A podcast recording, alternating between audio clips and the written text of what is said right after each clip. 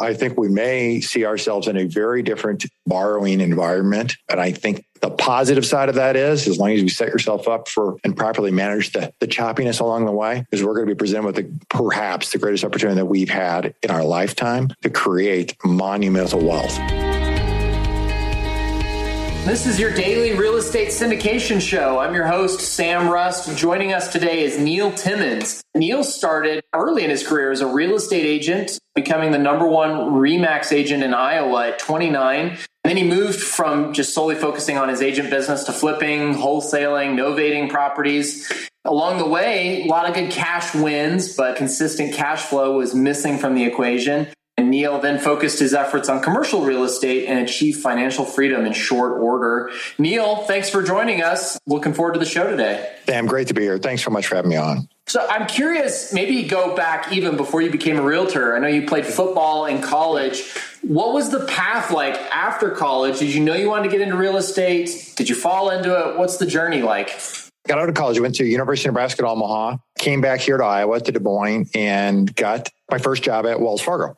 Became a personal banker there, checking accounts, savings accounts, second mortgages. Is that as boring as I think it is? It's way boring. Yes. Okay. Okay. Yeah, you you got it. The, the benefit there was I got a lot of. I didn't originate first mortgages, but I had a lot of uh, working relationships with folks who did originate first mortgages.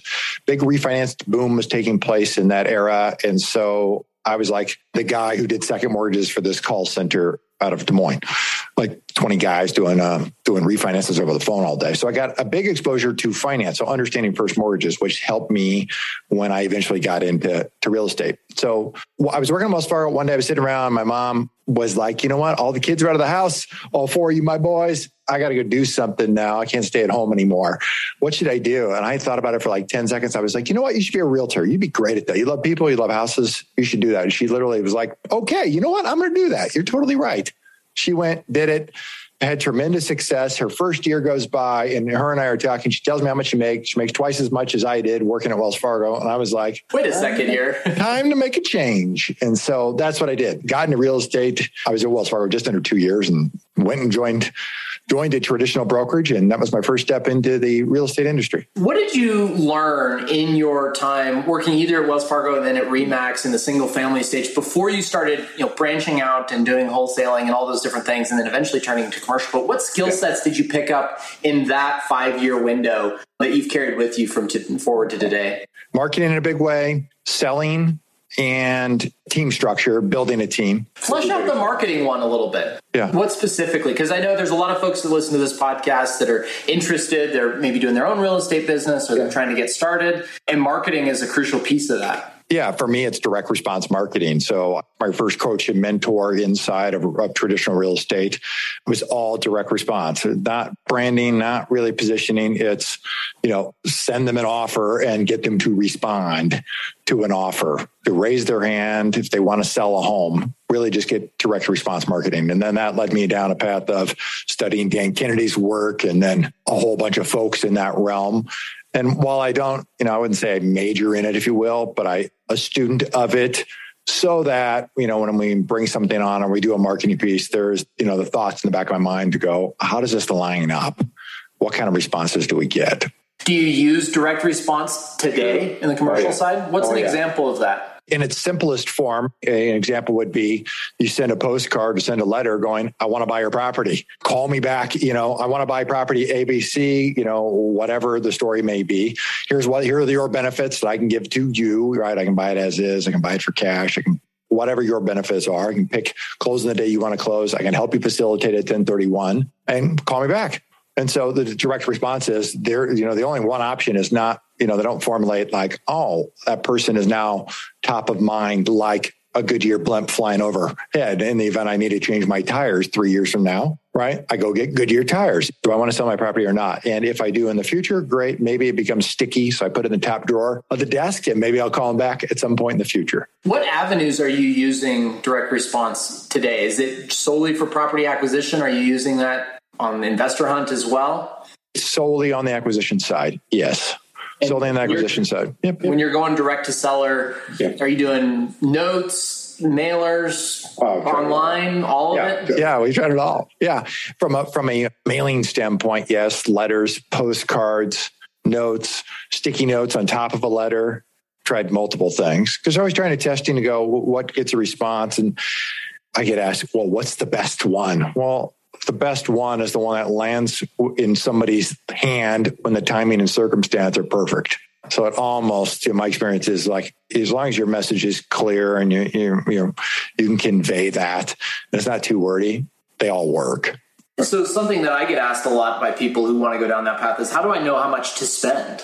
Oh, direct yeah. response marketing, you know, and they're worried, you know, I'm going to spend ten thousand dollars, and you know, I do something wrong in my wording, and I'm going to get sure. zero responses. How do you answer that question when people come to you? Like, you know, Neil, I want to get into this. I want to start fixing, flipping homes, or wholesaling, whatever it is. What's your answer? Well, the, all right, so those are two different sides. So let's say on the commercial side, or on you know the fix and flip side. On the yeah. yeah, the commercial side. Well, I'm I'm in Iowa. There's only so many commercial buildings that even exist in the whole state. So in my mind, my goal is to spend as much as I possibly can because there's always a return there. If you can get a response, if it is, you know what it is that you're after. So for other folks getting started, or you may not tend to be that aggressive, if you will, it's you know identify a budget, but you're gonna have to. A hundred probably doesn't move the needle. You're gonna have to send out I don't know, 500, 1,000, 1,500, 2,000 to get any level of, of real material response. Going back to the question, question you asked me earlier, you know, one of the skill sets that I was able to build on the house side is that I just, there's so many houses, I get so many at bats that you just get really good. You get really comfortable speaking with people, understanding how to ask those questions, how to answer those questions. And I, I think that would be a particularly challenging skill set to build if somebody's coming straight into commercial without already uh, without possessing that skill set because the number of bats you get are not as significant and every deal is worth a whole 20 times more probably. That makes sense. What are the kpis that you keep track of today? I mean you're trying to reach out to if not all the commercial properties in iowa a vast percentage of them what are you paying the most attention to? Our response rate say you're going to mail it doesn't matter what you're going to mail a thousand apartment right owners.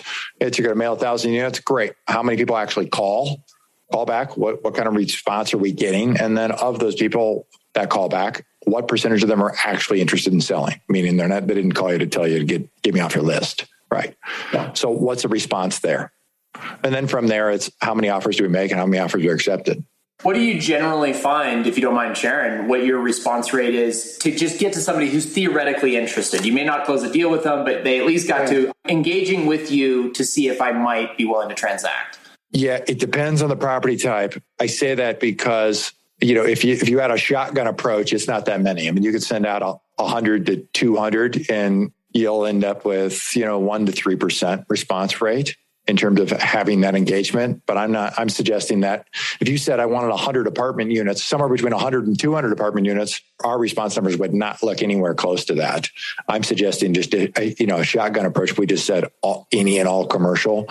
It doesn't take that much to get a response, but the more granular the make it you make it right, then more narrow that focus is, the lower that response rate is going to be. And based on my personal experience, which is somewhat limited with this type of marketing, but I would guess that the larger community or yeah. complex that you're going after, the lower your response rate is going sure. to be, to where Absolutely. there's almost no return. That's exactly right. Yes, you know, and part of that is it's not just the dollars and cents. It's not just the all of a sudden the fact that it's 200 is what those it's what both of those things mean and it typically means more sophisticated oh, typically managerial structure in place in several cases versus you know if you just said i want to buy a $500000 commercial place whatever that is it doesn't matter you know a sixplex well a mom and pop runs that but just a person does that you know oftentimes they're just doing it all they don't have that structure there's not tiered things you're going to mail that it's going to their personal house just a different recipient of that piece, and therefore they respond differently. Oh, that's interesting. Well, thanks for indulging me as we uh, went down yeah. that rabbit hole a little bit. I know that that's hot on people's mind, particularly as the environment is flipping to be maybe a little bit more acquisition friendly, or people sure. are looking to retire. And a lot of times it is those mom and pop owners that are willing to entertain somebody who just reaches out to them and elicits some sort of response. You're exactly right. So we've talked about your evolution from Wells Fargo to real estate go into a little bit of detail on what got you interested in commercial real estate and, and how that change happened. Yeah, so I, you know, I spent years and years as a traditional real estate agent, selling houses or representing buyers and sellers, and then finally evolved into single family investing, fix and flip, like you said, novation. Just have done it all, bunches of single family rentals, dozens and dozens of them. You know, I got to the point where I was finally going, you know, all these single family rentals I thought this would mean passive income, and I learned the hard way. It's anything but passive. I mean, literally, uh, like anything that could go wrong in single family has gone wrong, and they only go wrong in rental properties. Like nothing breaks in my own house some for some reason, right? And so I got to a point where I was going, you know what? It's let me get my eyes open and figure out how to get done this to a path of freedom. How do I get time freedom and then money freedom? And I, I, I stumbled into a deal. My first property was a was a seller direct deal really small targeted list, bought an eightplex, and then you know it's dented and scratched. You just needed everything. So put it all, tore it all apart, put it all back together, filled it up, refinanced it, did a traditional BRRRR methodology in this, and cash flow is like a champ.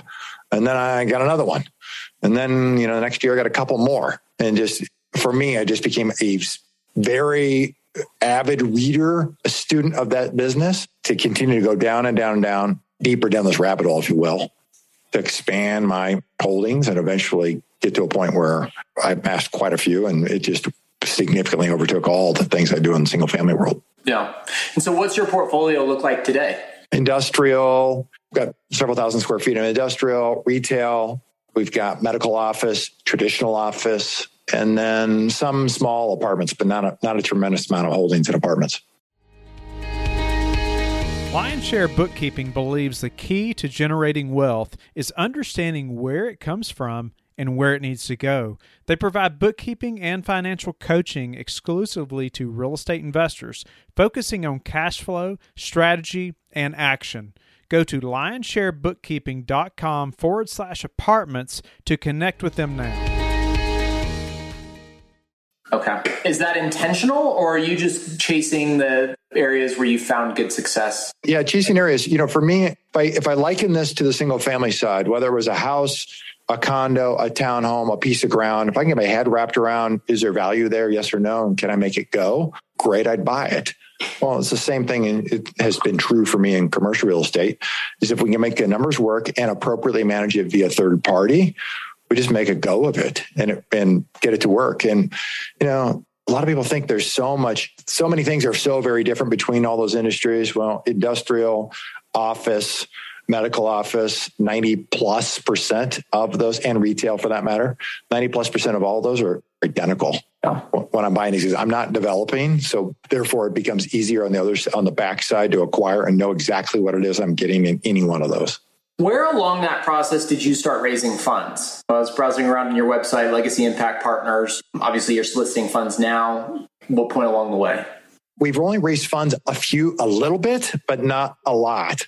It's over, it's really only been in the last year that we've taken any outside investors in for anything. And part of that is, you know, I just had such a significant track record and, and success and being able to, to roll dollars and cents forward to, into projects and get it to go or get seller financing in some cases to make it go. And so I really put raising capital on the very back end of this process as we start to, I say we, you know, it's, it, I don't do anything myself. It's a team here. As we continue to really has honed our skills in and and identify the deal flow and the deal opportunities that we're really good at executing on and continue to raise the dollars in terms of of the size of those deals that's fit in our sweet spot for what we do. And you mentioned Iowa quite a bit. You live in Iowa. You're primarily focused just on Iowa. Is it kind of your goal to go a mile deep and an inch wide, so to speak, at least geographically? Yeah, for, for myself, yes, I do buy in other locations with a partner. So I work with partners, that is. So if I got a partner leading the deal in other locations, so they know the market, they know the area, I let them lead that charge, and then I then I come on the backside of that. But we're not one. My team is not one to go off and study or or hone in other markets. We've had so much success, you know, being born and raised here, knowing this area, leveraging the relationships that we've had in the area for literally decades. So you're right, mile deep, inch wide. Oh, that's fantastic. I'm curious about your debt strategy. You've mentioned seller financing, which is an awesome way to get some of these businesses done. If we throw out the last six months and just look at 2021 and before, the, the last five years have been a really great time to be financing commercial property of all different types. But now, including the last six months, it's gotten significantly more challenging. How did you prepare for what we're seeing in the capital markets today? And how did you think about the type of leverage that you were putting on your deals? How much leverage, recourse, non recourse, et cetera, et cetera? Walk us through the decision tree if you could. Yeah. So, you know, looking back over the last few years, I've been talking about inflation since December of 2019 I started growing a little more concerned about about inflation, about what's coming. And there's plenty of people who are like a decade ahead of me because you know we as a country have been printing money for quite some time. So you know what we're what we're experiencing is probably a long time coming. So what what started transpiring from that point forward was how long a fixed rate debt can we put in place? How can I stretch my stretch my AMs out when I need to, shorten the AMs up if we get significant cash flow in some of our properties, which we do, and then move everything to 10 year fixed money on the commercial side. So that has been a big one. I have not say have not. I don't think we've taken any five year money on a debt side, just 10 year money. And literally we graduate there's plenty of banks who will not lend commercial community banks. There's plenty of banks who will not lend on a 10 year basis, 10 year fixed rates. And so we just, you know, find the ones that A will lend that way. And then B, build relationships. You know, that's one of the things I've learned over the years is that there's, there's plenty of banks out there you know, just like Burger King, McDonald's, plenty of fast food places. That doesn't mean they're all for you. There's plenty of places that'll sell a burger, right? But that doesn't mean they're all for you. You got to find a place on the community banking side that will build a relationship that there is not transaction focused. Because if the day comes where you need help or you need anything, you want to know somebody's going to be able there to navigate this with you and is really a quote unquote partner in the process and not viewing this as a transaction, which the transaction based people, when I've been involved in transactions, thousands of them at this point on the house side, it's I win, you lose. That's not a relationship where you're going to come back and do another one It's such a huge part of the puzzle to find those people who will truly partner with you on the debt financing. That's in many cases 60 to 80% of your overall capital right. stack. It behooves to find those people that'll be there for you when you need them. That, and I take what they say as input, as almost like an external consultant to us on the debt side. When you can find that and create that perfect, a really good partnership with somebody, their value add to you is the knowledge that they possess, the fact that they have been there you know, I like the older guys, the people have been there a long time, been there, done that. So I can, so I can learn from their wisdom and put those things into practice. And so that has been a tremendous value add is the people who not just, hey, we can structure it this way. It's, you want to give thought to these things, or here's what I saw in the 80s that's representative of what we're experiencing today. So you mentioned 10 year fixed. I assume is that 25 or 30 year AM, depending on which bank you're working with? Yeah, we've never stretched anything out to 30, but we've done some things at 15 when we can get super aggressive when you buy a deal right. 15, 20, 25. 20 25 is pretty standard. I'm curious, you're dealing with several different types of assets, all broadly in the commercial space, not a ton of apartments.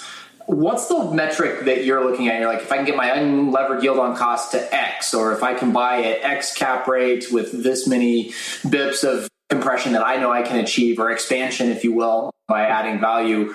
I know that all metrics are flawed, and that's something that you have to realize, sure. realize as a real estate investor. But we usually have a favorite or two. I'm curious what yours are. Cash on cash return, double digits cash on cash return. And over what period of time? Like first year, double digit on a levered basis at 75, 75, 25. So 25% down, double digit return.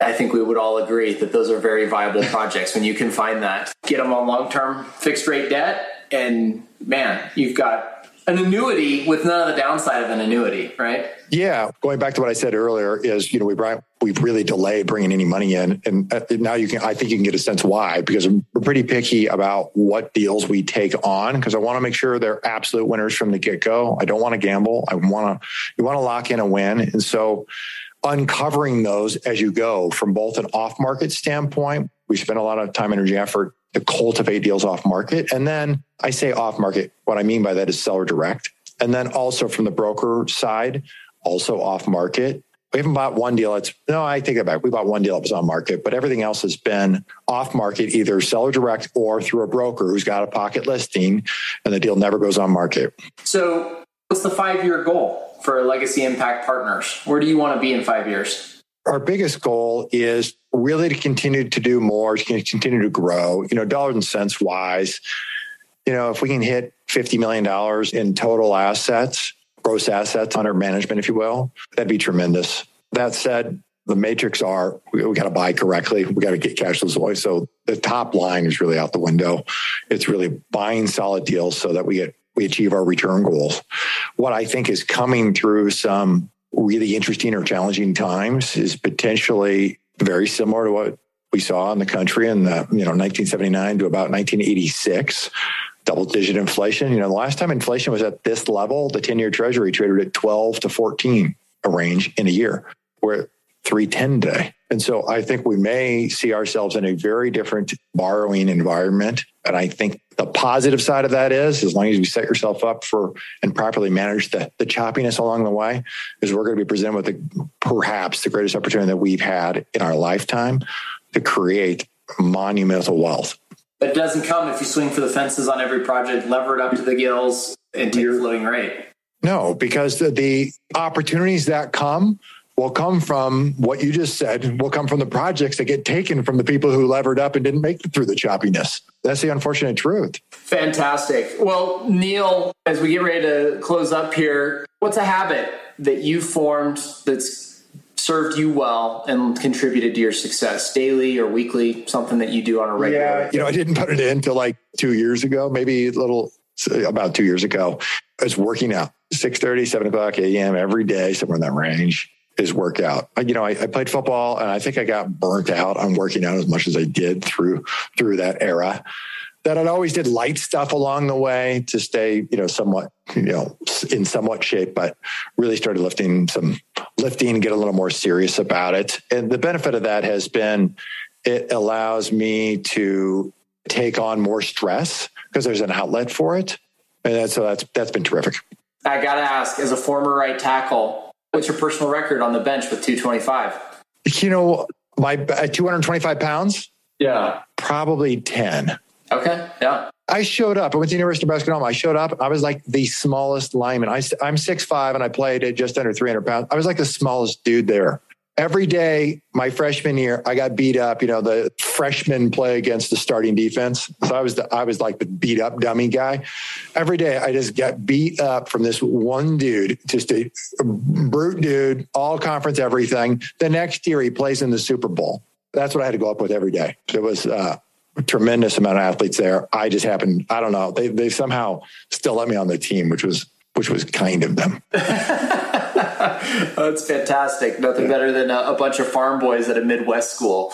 There's some yeah. meat in the trenches there. Yeah, well, yeah. Neil, I really appreciate you taking the time. Really interesting stuff for our audience. If folks want to reach out, learn more about what you're doing in Iowa through Legacy Impact Partners and different programs that you have set up, how can they reach out and get in touch? Yeah, you can do a couple of things, you know, and I'll, I'll give you uh, one of the things I mentioned is we do a lot of off market deals I wrote this little piece, a little cheat sheet, uncovering off market commercial deals, the who, the where, the how. If you want to get this, you can just get it on my website, legacyimpactpartners.com forward slash gift, G I F T. And you can connect with me there. The, the website's the best place. It has all my social links. You can, yeah, I'm I'm everywhere. So you can find me uh, certainly on Facebook and on, on LinkedIn as well. Fantastic. Well, thank you, Neil. Thank you to our audience for joining us. This is your host, Sam Rust, signing off. Thank you for being a loyal listener of the Real Estate Syndication Show.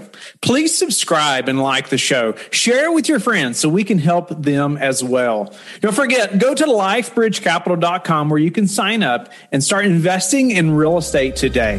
Have a blessed day.